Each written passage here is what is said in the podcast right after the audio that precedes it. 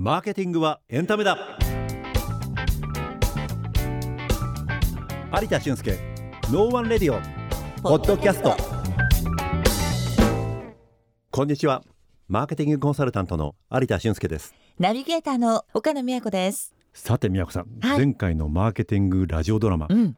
キーワードは何だったでしょうか？はい、それはマーケティングミックスです。そうでしたね、はい。それを構成する4つの要素がありましたが覚えてますか？4P です。はいプロダクト、プライス、プレイス、プロモーション。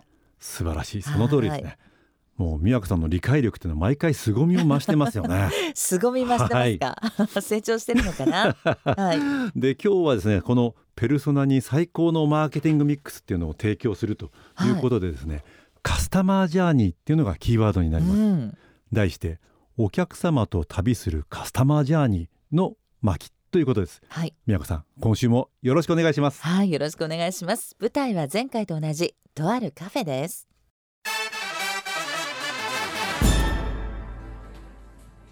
さてとこれまで 3CSTP ペルソナ 4P って詰めてきたよねだいぶマーケティング的な考え方が分かってきたんじゃないかな。もうキーワードいらない。お腹すいた。あもうそればっかりさっきパンケーキ食べたばっかりじゃなかったっけ？1時間も前の話よ。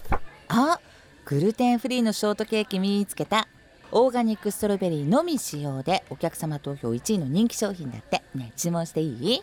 はいはいお姫様。注文するから話し続けさせて必要な情報が揃ってきたからいよいよお客様に向けたアクションカレンダーに取り掛かるんだよ。はあもっと興奮してくれないかな。ドキドキ。ワクワク。もういい始める。カスタマージャーニーって覚えてる？どこに旅行とかいうのなしだよ。センチメンタルジャーニーなら知ってるけどカスタマージャーニーなんだっけ？つまらない人だ。カスタマージャーニーはね紙に書いてみると分かりやすいんだよ。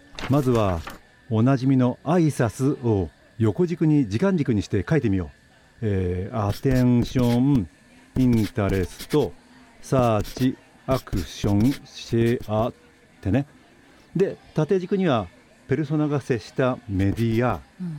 ペルソナの行動をペルソナの考えること。ペルソナの感情、うん。えーこんな感じね。うんうん。で最後にここから読み取れる課題ニーズでね。これを一覧できるような大きな紙を用意して関係するみんなでアイデア出し合うんだよ。うん。できれば最後この作業は叩き台をこちらで作っておいてリカちゃんと一緒に完成させるのが理想なんだよね。じゃあ一緒に作ってみるよ。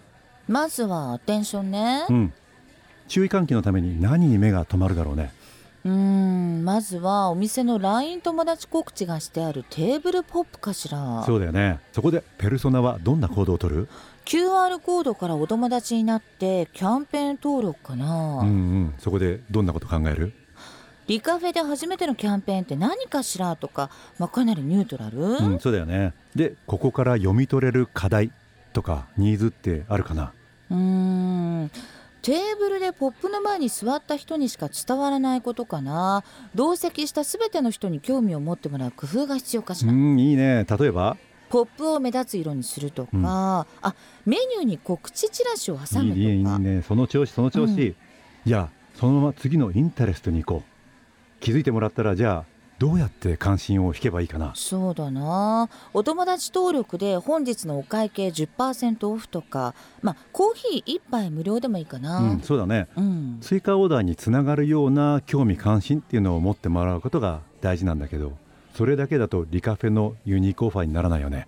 ユニーク何？難しいこと言わないでよ。まあ 言ってみれば圧倒的な売りのことだよ。リカフェでなければ体感できないものとか企画できれば最高なんだけどね。うーん。ヘルシーアスリートなリカちゃんのユニークオファーか。あアイデア降りてきた LINE 友達限定で新作ヘルシーメニューの無料モニター募集抽選でまあ10名様とうんか、うんうん。そこでペルソナの取る行動は？LINE 友達にチェック、うん。でペルソナが考えることは？ヘルシーメニューが新しく登場するんだ。どんなメニューかしら？そうそうそう。ここで読み取れる課題は？うん、ヘルシーメニューって言っても具体的なイメージが伝わらないってことかな。そうだよね。じゃあどんなヘルシーメニューが提案できるかリカちゃんに相談しなきゃねはいお疲れ様でした。またいろいろ降りてきましたね。なんかね調子出てきましたねいやもうなんかすごいですね、うん。今日の学び覚えてますか？はいカスタマージャーニーでした。これもう少し詳しく教えていただいてもいいですか？そうですね、まうん。あカスタマージャーニージャーニーっていうと旅っていうことなんですけれども、はい。これあのお客様がはい。そのブランドとか商品とか、まあ、カフェとかまず初めの出会いから実際にいろいろな経験をして、うん。また改めて同じものを買うとか、はい。えーお友達を紹介するとか、はいはい。ろいろな、まあ、旅があるわけなんですけれども。うん。その旅何回もしていただくっていうことが、はいまあ、マーケティングの仕組みっていう形になるわけですね。へえそれでカスタマージャーニー。そうなんですよ。なんかおしゃれですよね マーケティング。なんかほら旅っていうとトラベルとかねそういうイメージありますけど、ええ。ジャーニーっていろいろよく使われてるそんでねうですすね。あのトラベルっていうと多うん。分 A 地点から B 地点までみたいな形で移動みたいな感じ移動っていう感じなんですけれどもジャーニーの場合やっぱり経験をっていうところがあるのでいろいろまあお客様に経験をしていただきながら、うんうん。それをちゃんと印象づけてうん。また戻ってきていただくような、へまあー旅をしていただくそ観光してね寄り道してっていうそうですことなんでしょうかね、なんか面白いですね。そうですよね、うん。ただまあこれがイメージだけで終わらないようにっていうことで、はい図にも書きましたよね、うんうん。縦軸横軸っていうふうに書いてあるんですけれども、はい。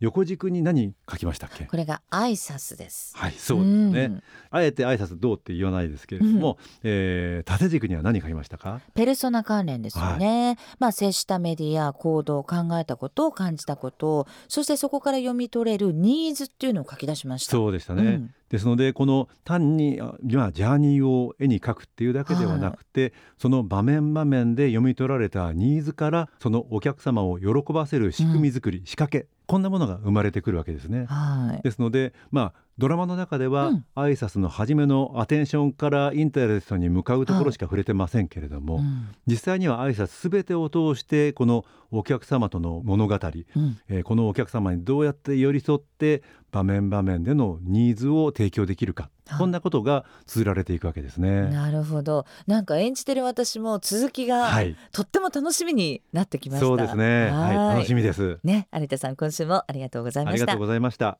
この番組ではあなたからの質問や感想もお待ちしています番組専用メールアドレスノーワンラジオ八三四アットマーク gmail.com までどうぞお気軽にお寄せください有田俊介ノーワンレディオポッドキャスト今回はここまで。次回もお楽しみに。